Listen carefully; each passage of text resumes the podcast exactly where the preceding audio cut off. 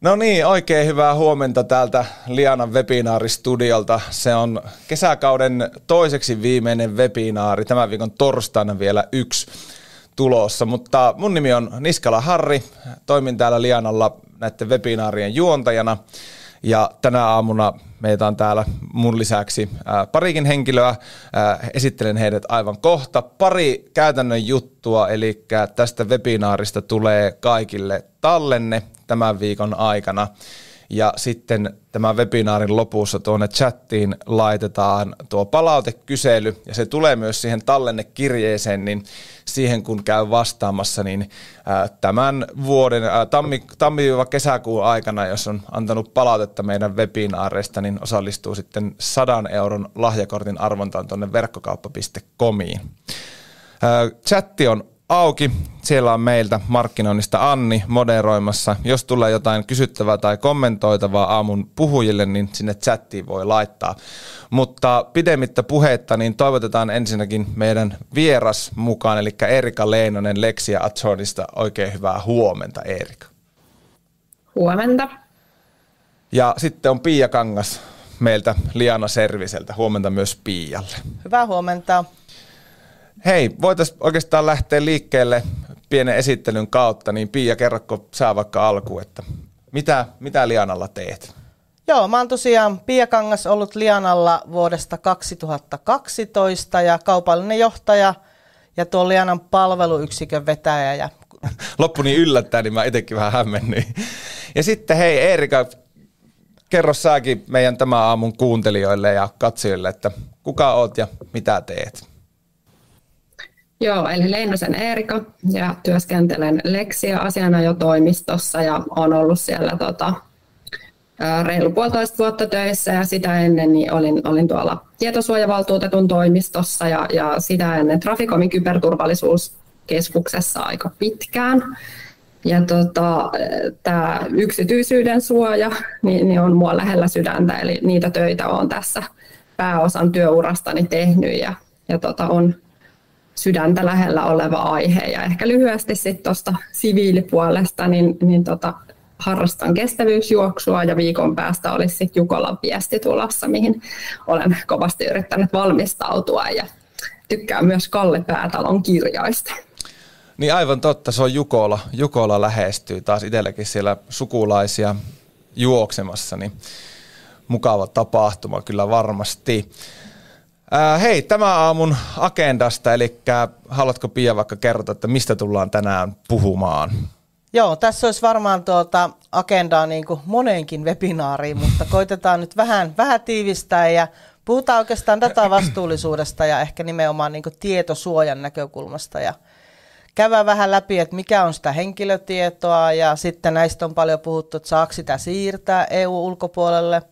Sitten puhutaan mitä on hirveän paljon puhuttu nyt. Sanotaan, että ehkä viimeisten kuukausien aikana entistä enemmän ja enemmän, että voiko sitä Google Analyticsia käyttää ja mitkä on ehkä erot tähän uuteen Google Analytics 4 ja vähän evästeistä, miten ne liittyy tietosuojaan ja sitten ehkä niin vinkkejä tuohon datavastuullisuusasiaan. Niin tässä on meidän aika, aika mojova paketti tälle, tälle aamua.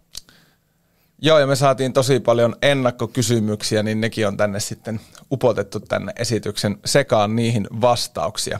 Mutta joo, datavastuullisuus ja tietosuoja aamun aiheena, niin lähdetään liikkeelle. Joo, oikeastaan tuota, ihan, ihan lyhyesti vaan, kun tänä päivänä dataa on valtavasti ja varmaan koko ajan enemmän ja enemmän, niin käydään vähän läpi sitä, että mitä se datavastuullisuus tarkoittaa, että nimenomaan sitä, että miten dataa pitäisi kerätä – hyödyntää ja sitten käsitellä järkevästi ja niin kuin kulloinkin voimassa olevien sääntöjen ja lakien puitteissa. Niin tämä on se niin kuin päivän, päivän koko agenda. Joo, tässä on tuota, ää, lyhyesti datavastuullisuudesta, että mitä se tarkoittaa. Eli huolehtii siitä yritys tai organisaatio, että se tietosuoja on kunnossa – ja sitten myös siitä, että tieto, tietoja käsitellään läpinäkyvästi. Eli vaan sitä tarkoitusta varten, mihin ne on kerätty. Ja niiden kelpoisuudesta huolehditaan ja päivitetään tarvittaessa.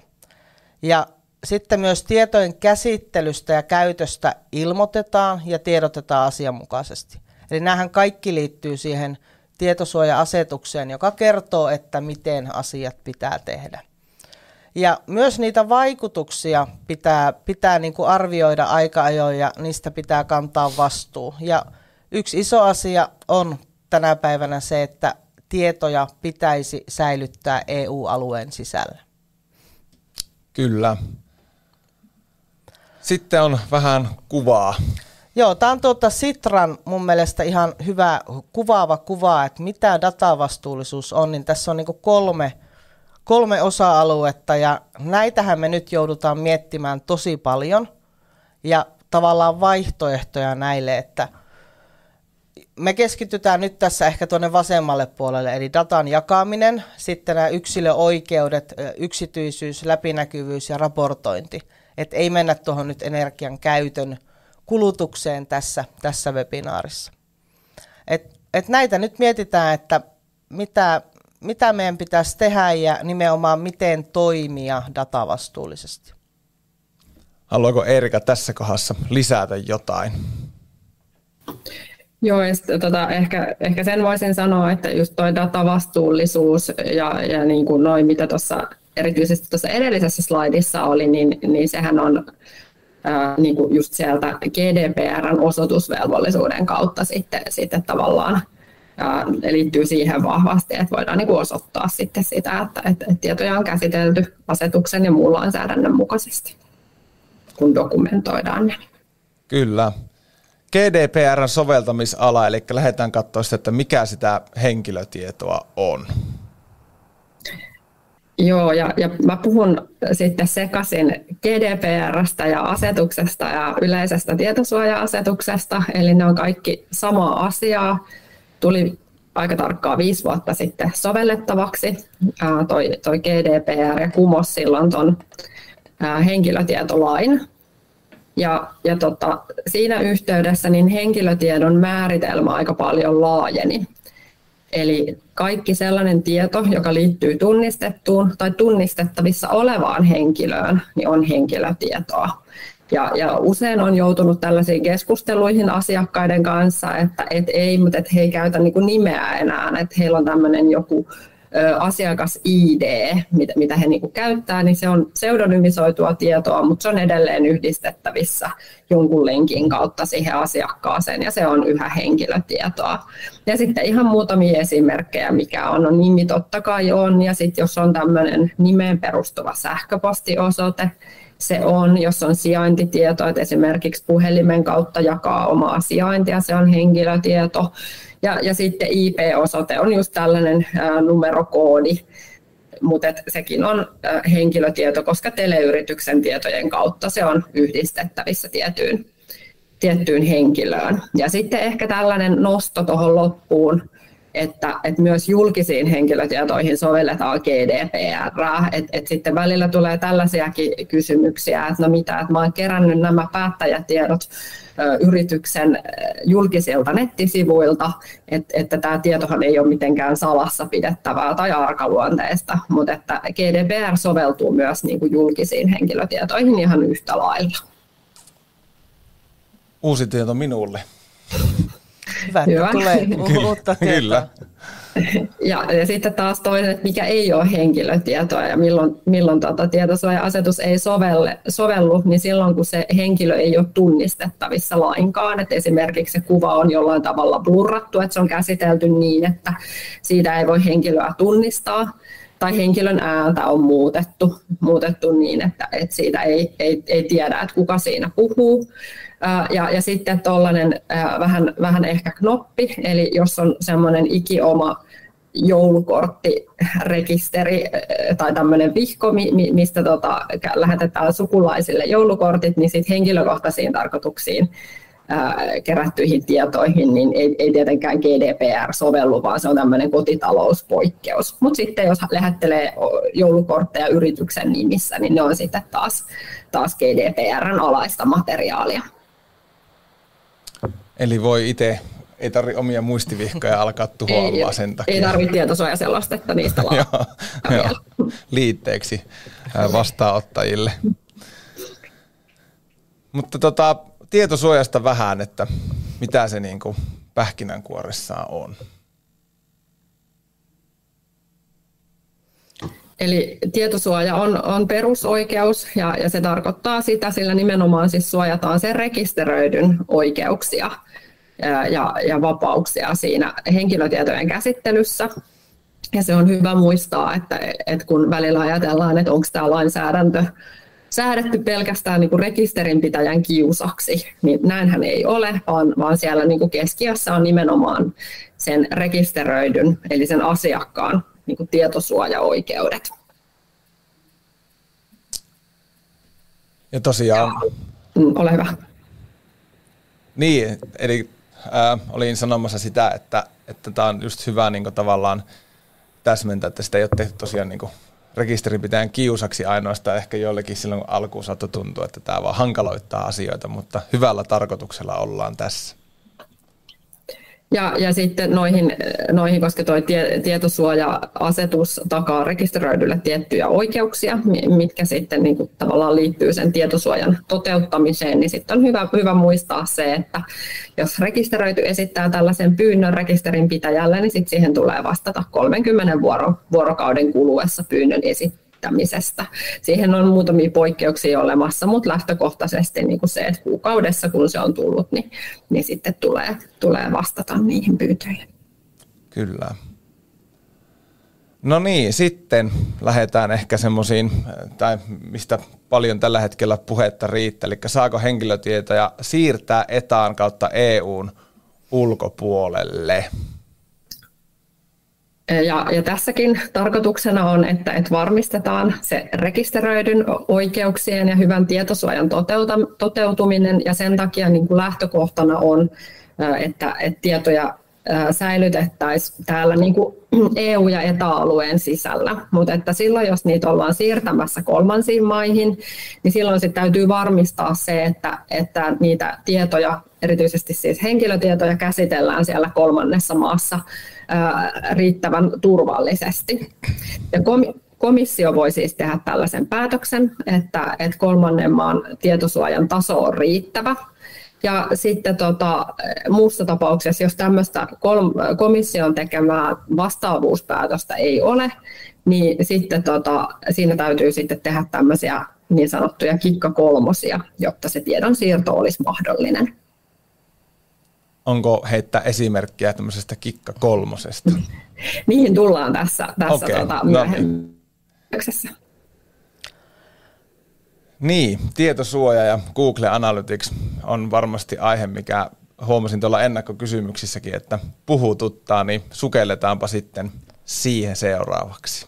Joo, mä oon tätä nyt tässä, sanotaan, että viimeiset viikot, niin oikeastaan täyspäivästi tehnyt, tehnyt vain ja ainoastaan tätä työtä, että – Toki aikaisemminkin on paljon puhuttu, mutta tämä on nyt niin todella paljon puhututtanut tässä viime, viime kuukauden aikana, että varmaan johtuu tuosta, että Google Universal Analytics ei kerää sitten dataa enää nyt kuukauden päästä tai vajaan kuukauden, ensimmäinen seitsemättä jälkeen, niin tämä on varmaan monelle niin tullut nyt, että nyt täytyy tehdä jotain tai nyt täytyy miettiä, että mitä, mitä tehdään.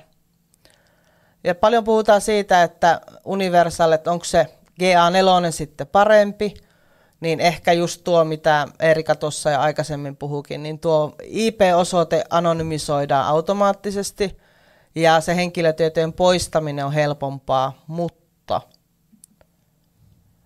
tässä on kerätty vähän tämmöinen kuva, että mitä, mitä kaikkea Google Analytiikka kerää oikeasti, niin näette, että siellä on aika paljon tai todella paljon asioita, ja monethan näistä on sitten luokitellaan henkilötiedoksi. Tässä on ehkä vähän näitä haasteita koottu nyt tähän, että kun, kun tosiaan puhutaan paljon siitä, että voiko sitä, kysymyksissäkin tulee näitä paljon, että voiko Google Analyticsia käyttää, mit, mitä pitäisi ottaa huomioon, niin tässä on vähän niin muutamia, muutamia juttuja, eli äh, Google Analytics Universal, mikä nyt päättyy tai lopettaa datan keräämisen ensimmäinen seitsemättä, niin on julistettu laittomaksi useassa EU-maassa.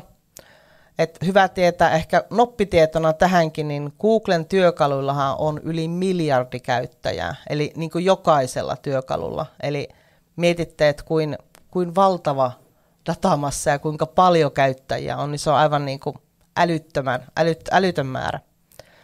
Ja ää, IP-osoitteet ja GA4 kohdalla se tunnistus perustuu pääasiassa siihen anonyymiin tietoon, mutta niitä pitää kuitenkin suojata ja käsitellä sitten, vaikka sitä ei anonyymiä tietoa ei henkilötiedoksi, eikö Erika näin olekin, että ei, ei lueta, mutta silti suojata ja käsitellä sen GDPRn mukaisesti.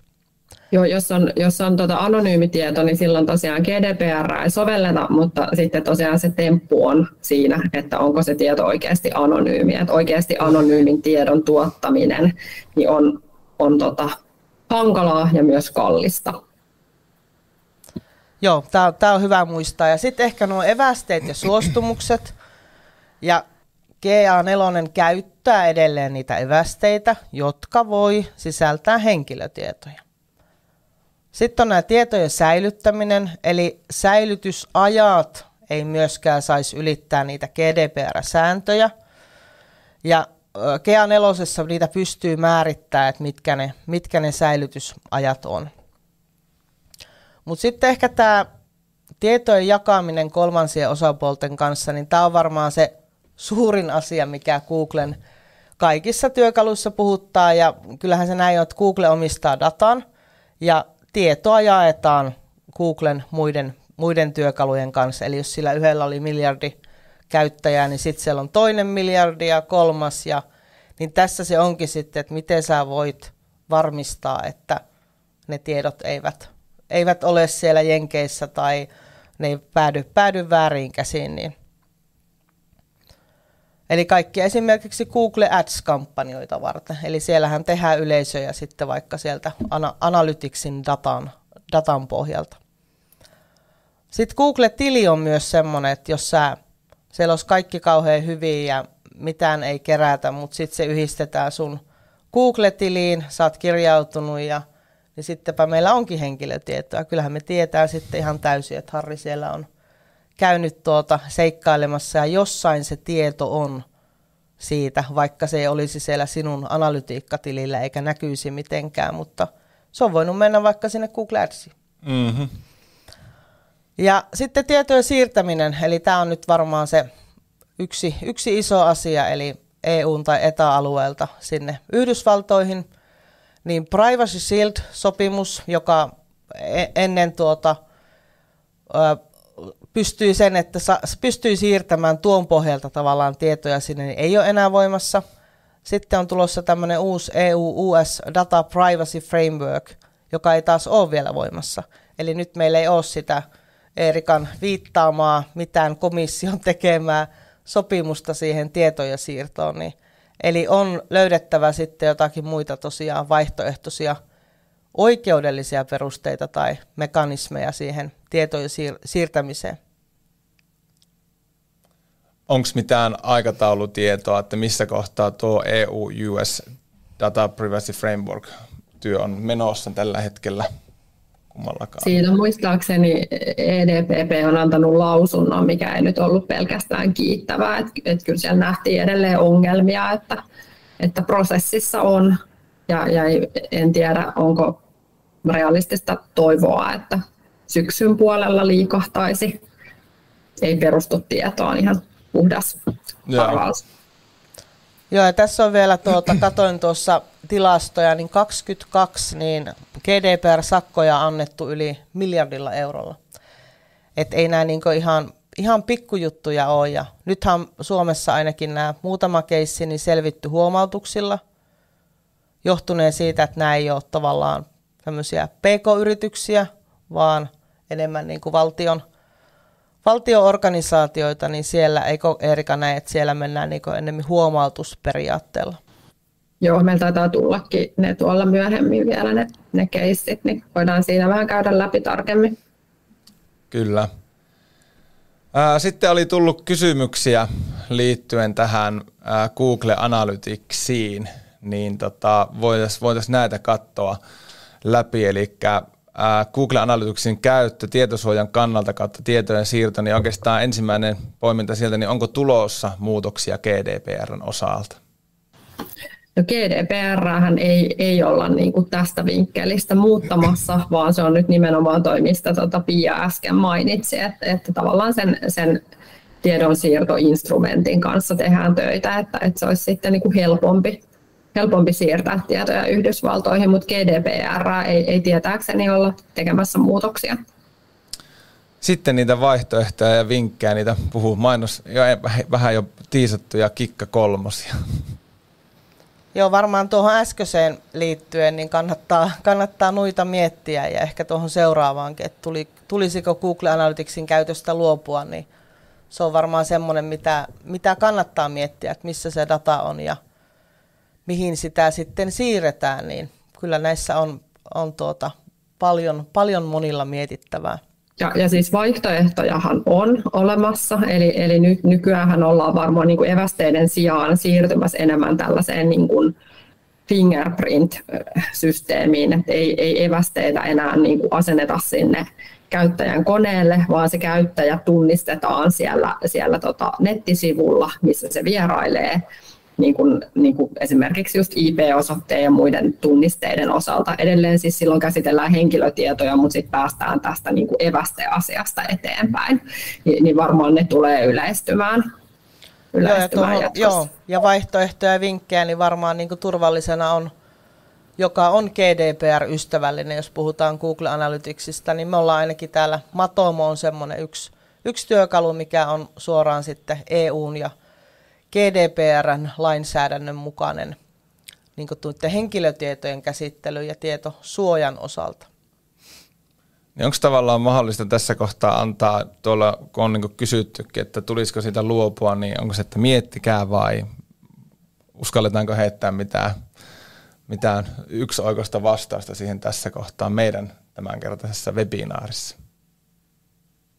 Mä, mä en ehkä suoraan sanoisi, että tulee luopua, mutta että ainakin nyt nämä, mitä puhutaan tässä webinaarin aikana, niin, niin kannattaa niin kuin kiinnittää huomiota siihen, että, että pyrkii käyttämään sitä nyt ainakin niin kuin lainsäädännön mukaisesti. Mm. Eli on tehnyt, tehnyt ne kaikki kikka kolmoset, mihin päästään tässä myöhemmin. Et, et jos haluaa juuri tuota Googlen työkalua käyttää, niin, niin sitten ainakin, että et pyrkii tekemään sen lainmukaisesti, niin se on mun mielestä se, että jos ei ole valmis sitten katsomaan muista vaihtoehtoja.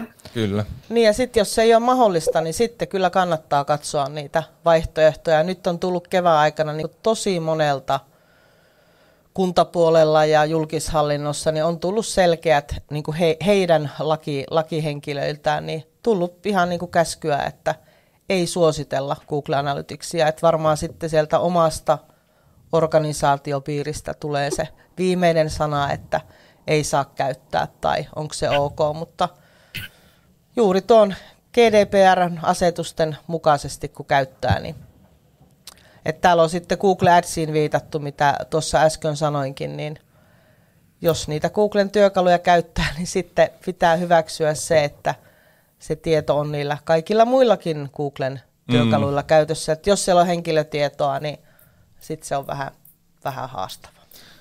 Niin mitä on sitten seuraava kysymys ollut, että mitkä on sellaisia Google Analyticsin keräämiä tietoja, mit, mitä ei saisi siirtyä EU- ja ETA-alueen ulkopuolelle?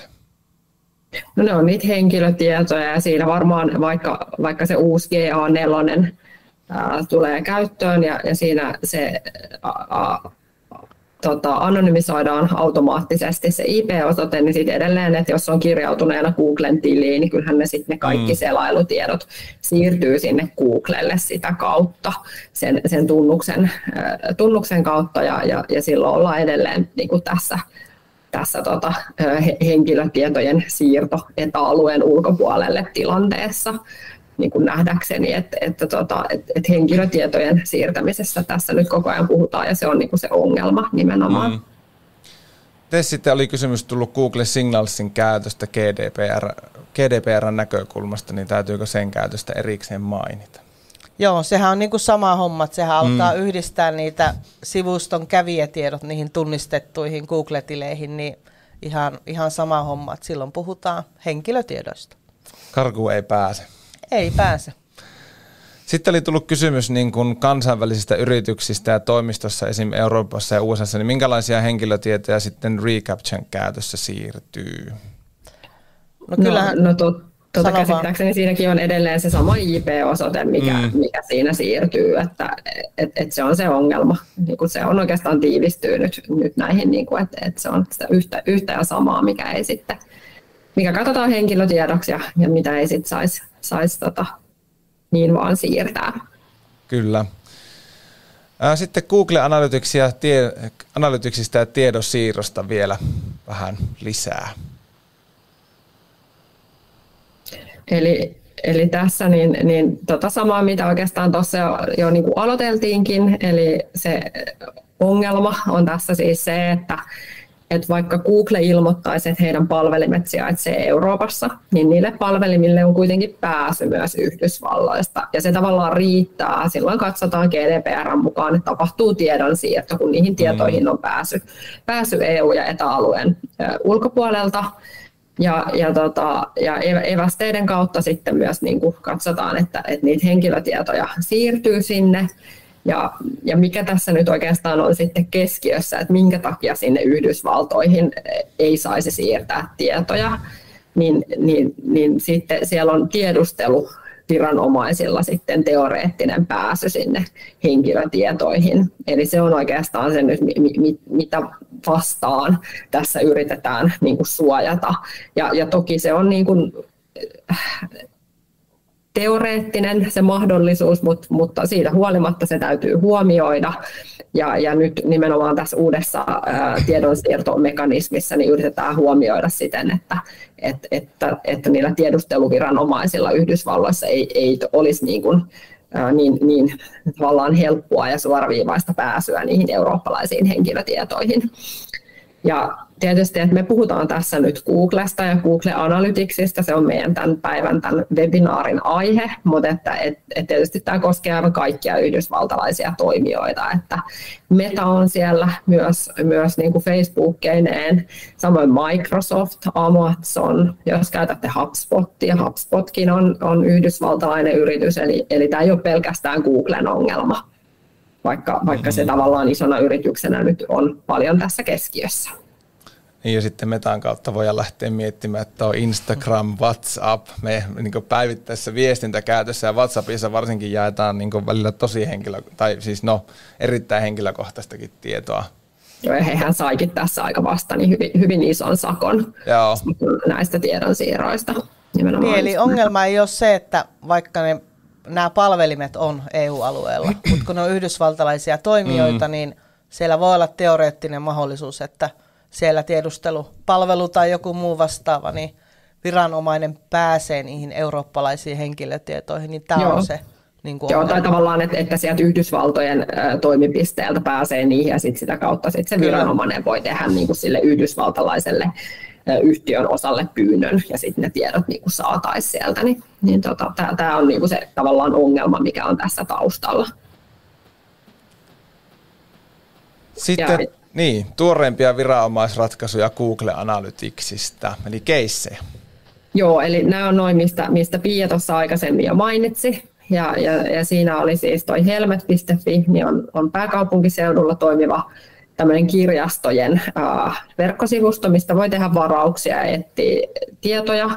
Ja tota, heillä oli siellä sivustolla Google Analytics käytössä ja siinä ei ollut sit informoitu käyttäjiä lainkaan siitä, että et, et Google Analyticsia käytetään ja tietoja siirtyy Yhdysvaltoihin eikä sitten toisaalta siihen tiedon siirtoon ollut riittäviä suojatoimia.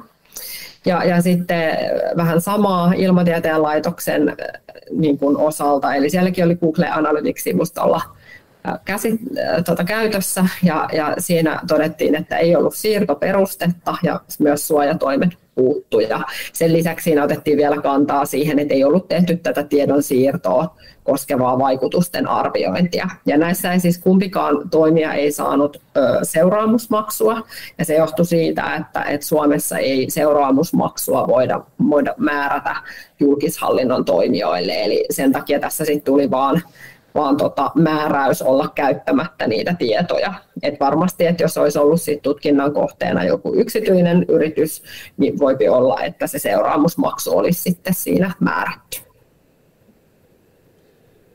Muita kysymyksiä, kuten sanoin, niin niitä aika paljon tuli ennen webinaaria, niin tota, ilmoittautumiset esimerkiksi ta- tapahtumaan tai vaikka webinaariin, niin saako tietoa jakaa kaikkien näkyville? Ei ollut muuten oma kysymys. Tämä, siis erittäin, erittäin hyvä kysymys ja, ja niin kuin tiedon julkaiseminenhan on yksi käsittelytoimi ja siihen täytyy olla peruste.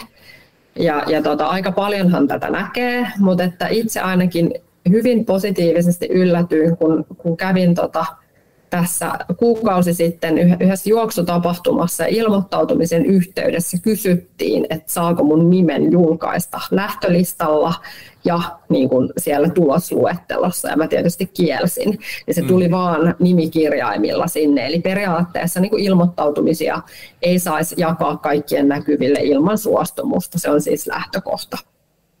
Joo, tämä aika monessa ilmoittautumissa onkin siellä, että saako just se täppä, niin tätä kyllä kannattaa käyttää. Että ei missään nimessä ehkä niin, että vaan lätkästää johonkin nimet näkyviin ja mm. muitakin ehkä tietoja, ellei sitä kysytä, että onko tämä ok. Joo, itse rupesin just miettimään noiden maastopyöräkisojen suhteen, että onkohan tätä koskaan edes kysytty, vai enkä ole vaan kiinnittänyt huomiota. Pitääpä pitääpä tätä, kun pari ilmoittautumista vielä tälle kesällä jäljellä, niin kiinnittää huomionsa tuohon. Ähm, sitten tota, mikä on muuttunut siitä, kun GDPR-asetus tuli voimaan? Mitä tiedetään nyt enemmän? No tästä, tästä ollaan käyty kollegojen kanssa keskustelua ja tavallaan tuntuu, että ikään kuin edelleenkin edettäisiin kolmatta vuotta tätä, vaikka viisi vuotta on jo niin kuin menty, menty. Eli, eli tavallaan aika paljon on vielä, vielä siellä tota, niin kuin hämärän peitossa. Ja, ja ehkä just se, että sitä ohjeistusta ei tule niin paljon kuin rekisterin pitäjät va- mutta että on menty enemmän ja tiedetään esimerkiksi niin kuin se, että että tota, miten, miten tota, käyttötarkoitukset ja sitten ne käsittelyperusteet pitää niin kuin tarkemmin informoida. Ja, ja niin kuin kyllä ratkaisukäytännön kautta on, on, on tavallaan saatu lisätietoja siitä, että miten joitain tiettyjä tilanteita tulkitaan. Sitten verkkokaupan pakolliset GDPR-vaatimukset. No tuossa, no ihan, joo, sano vaan Piasa. Joo, tuossa käytännössä a- aikaisemmin tulikin noita, mm. että mitä, tuota, mitä käydä läpi, mutta jatka vaan Erika. Niin, no et evästeisiin ihan, ihan yhtä lailla, niin tietysti täytyy saada suostumukset muihin, muihin kuin tota välttämättömien evästeiden käyttöön ja sitten siitä käytöstä ja niistä työkaluista, niin on hyvä sitten informoida siellä tietosuojaselosteessa tai evästeselosteessa. Sitten on aika, aika laajakin kysymys ja meilläkin on tästä Lianalla pidetty webinaaria niin kuin GA4 ja Matomosta, mutta jos silleen ihan lyhyesti, niin onko hankala prosessi ja miten eroaa toisistaan? No tuossa vähän jo siihenkin on viitattu aikaisemmin. Joo, ei, ei, ei ole hankala, hankala prosessi, että toimii samalla lailla kuin muutkin, että käytännössä tuolta seurantakoodisivustolle, joka tuo mm. sitten dataa tuonne analytiikkatyökaluun, mutta ehkä niin kuin Matomo näyttää enemmän Google Analytics Universaalilta, eli jos sieltä siirtyy Matomoon, niin on varmasti jopa helpompi kuin siirtyä mm. GA4.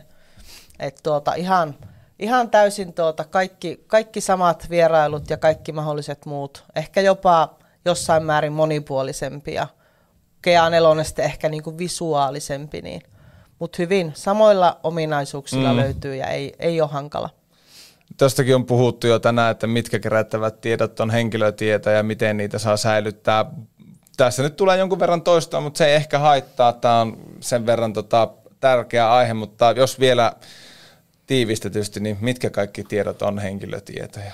No se, se IP-osoite tietysti sitten, jos on yksilöllinen laitekoodi kerätään tai sijaintitieto, niin ne ainakin niin kuin on, on selkeästi henkilötietoja. Niitä täytyy sitten säilyttää huolellisesti ja sitten täytyy myös, myös muistaa se, että niitä ei saa säilyttää ikuisesti. Eli niille täytyy määritellä joku joku tota säilytysaika, kuinka kauan se on tarpeellista. Ja tietysti se säilytysaika on myös syytä informoida ja tota, niille asiakkaille, että, että kuinka kauan niitä säilytetään. Kyllä. Sitten uutiskirjeestä on tullut kysymys, eli saako ladata asiakastieto Excelin amerikkalaiseen softaan?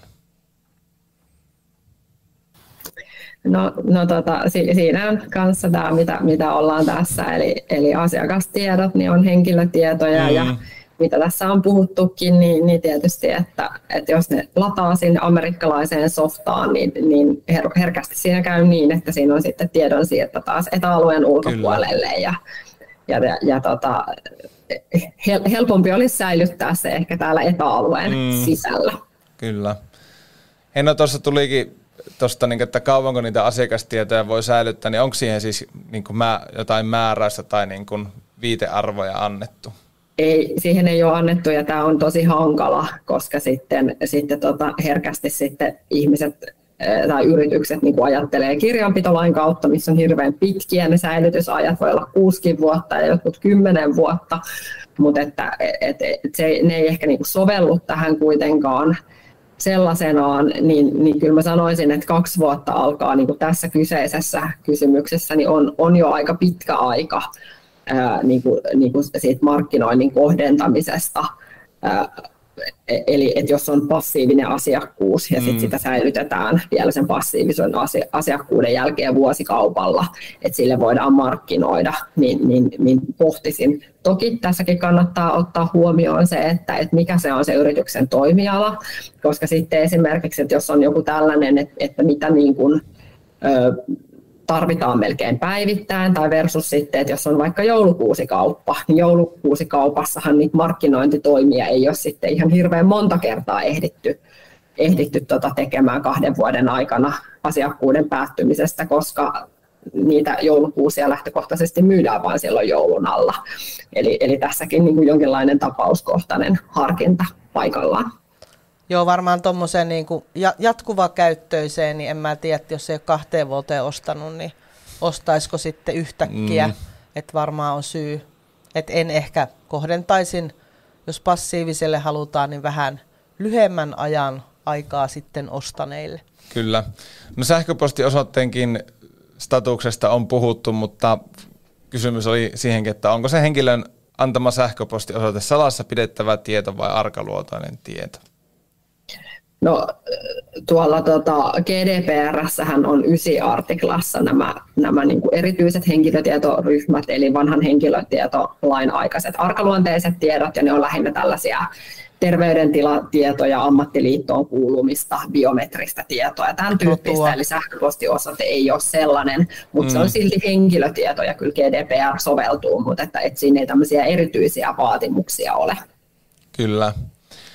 Ähm sitten tota, oli somekanavista ja tietosuojasta, niin minkälainen tietosuojaseloste sosiaalisen median kanaville sitten pitää nyt ainakin olla? No niissä on aika usein näkee sellaisia yhteisrekisterinpitäjyysrekisterin selosteita, eli siinä ollaan yhteisrekisterinpitäjiä se somekanava ja sitten se, se yhtiö tai yritys, joka, joka sitä ää, siellä somekanavalla sitä ylläpitää.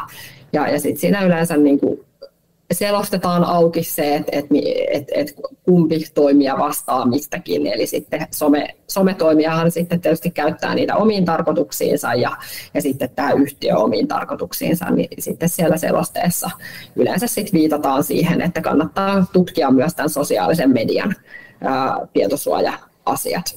Mm. Ja niin kuin tiedetään, niin me kaikki tutkitaan ne aina kun ottaa jonkun uuden sosiaalisen median räppänä. Itse, itse ainakin, aina. Hei, no sitten evästeet ja miten ne liittyy tietosuojaan. Joo, tässä ehkä Euroopan komission lyhyt, lyhyt katsaus, että mitä ne evästeet on. Eli nehän on niitä tekstitiedostoja, joita se sivusto sitten tallentaa tietokoneelle tai mobiililaitteelle. Ja tässä on nämä puhutaan GDPRstä, että mitä on huomioitava, niin edelleen evästeissäkin se laitetunnisti, tunniste, sijaintitieto, IP-osoite ja muut näiden evästeiden kautta kerättävät tiedot, niin voi olla henkilötietoja.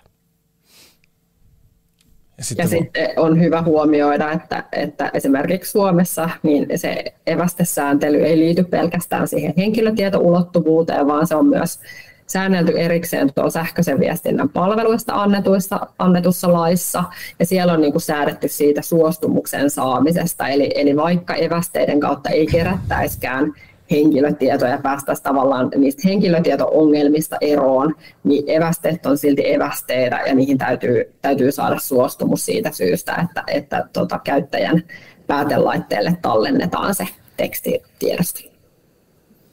Kyllä. Joo, tässä ja. oli sama, samaa tuohon, mutta jatka vaan Erika. Joo, eli, eli, eli eväste suostumus, niin se täytyy tietysti saada käyttötarkoituksittain, eli sen takia nykyään on hirveän monta rastitettavaa ruutua, eli erikseen markkinointia varten, toiminnallisuutta varten, analytiikkaa varten, että ainoastaan poikkeuksena on sellaiset välttämättömät evästeet, mitkä niin kuin liittyy sen sivuston puhtaasti tekniseen toimintaan. Esimerkiksi sellainen, että jos on vaikkapa tämmöinen ostoskori, niin, niin jotta se ostoskori säilyy, siellä säilyy ne tuotteet, mitä sinne on lisätty, niin, niin jos menee sivu, sivulta toiselle, niin sitten tällainen on katsottu, että se on välttämätön ja si, siihen ei tarvitse suostumusta pyytää. Ja, ja Suomessa oli aikaisemmin tulkittu siten tätä, tätä tota, silloin direktiiviä, että, että tota, on ihan ok huolehtia evästesuostumukset kuntoon niin geneerisesti selaimen asetusten kautta, Eli, eli joko, joko kieltää kaikki evästeet tai, tai sitten antaa suostumuksia, mutta mut sitten tota tämän GDPRn jälkeen, niin, niin sitten on, on päädytty siihen, että myös Suomessa nyt toi banneri on käytännössä ainoa vaihtoehto, koska se, sen suostumuksen täytyy olla semmoinen yksilöity ja aktiivi, aktiivisesti annettu, niin, niin se ei oikeastaan mitenkään muuten sitten onnistu kuin sen bannerin kautta.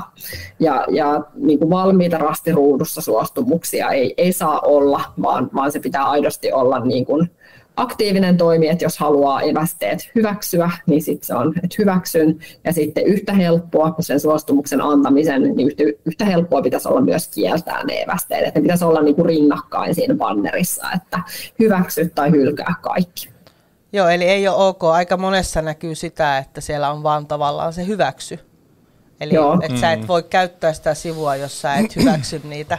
Joo, tai sitten täytyy klikkailla hirveän pitkästi, Kyllä. Että ennen kuin pääsee, pääsee niin kuin kieltämään Eli onko hyvä tapa tavallaan, että siellä olisi se hyväksyt tai sitten vaan se välttämättömät?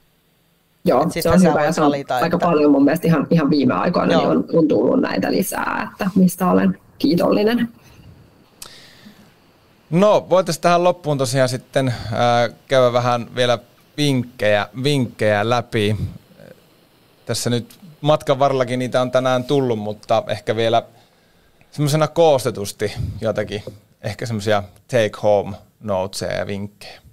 Joo, eli, eli tota, usein kun päivitän asiakkaan tietosuojaselosteita ja, ja katson sitä vanhaa tietosuojaselostetta, niin, niin sitten siellä on aina, että emme siirrä tietoja EU- tai etäalueen ulkopuolelle, niin miettikää toisen kerran vielä, että siirrättekö, jos teillä on Googlen palveluita tai Microsoftin palveluita käytössä, niin, niin silloin yleensä on, on iso mahdollisuus, että siirto tapahtuu. Ja sitten, sitten tämä varsinainen, ää, mi- mihin tässä nyt moneen kertaan viitattiin, eli miten se tiedonsiirto sitten täytyy tehdä, niin siitä täytyy ensin sitten tehdä tämä tämmöinen vaikutusten arviointi, eli TIA, ja nimenomaan siihen tiedonsiirtoa koskien, ja siinä arvioidaan sitä kohdemaan lainsäädäntöä siltä osin, että mitkä siellä on ne isoimmat riskit ja onko niille riskeille mitään tehtävissä.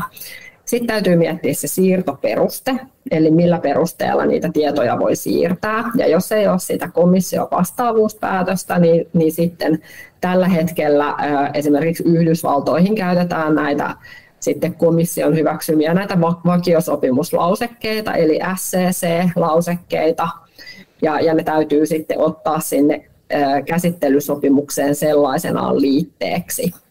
Ja, ja sitten tuon vaikutusten arvioinnin perusteella niin, niin sitten, sitten tota, tulee, tulee myös arvioida tarve niille riittäville lisäsuojatoimille, kuten esimerkiksi salaukselle tai, tai sille, että, että siellä palvelun tarjoajan päässä on jotenkin äh, ehkä auditoitu sitä tietojärjestelmää, missä ne tiedot on, ja, ja, ja siellä on jonkinlainen niin kuin or, organisatorinenkin suojaus olemassa, eli että kaikilla työntekijöillä ei ole suoraa pääsyä ja niin kuin tämän tyyppisiä. Eli, eli yritetään varmistaa se, että et, et jos kolmanteen maahan on pakko siirtää, niin ne tiedot olisi siellä mahdollisimman hyvässä tallessa suojassa. Ja sitten totta kai sitä rekisteröityä täytyy muistaa informoida siitä, että hei, että tietoja siirtyy myös EU-alueen ulkopuolella.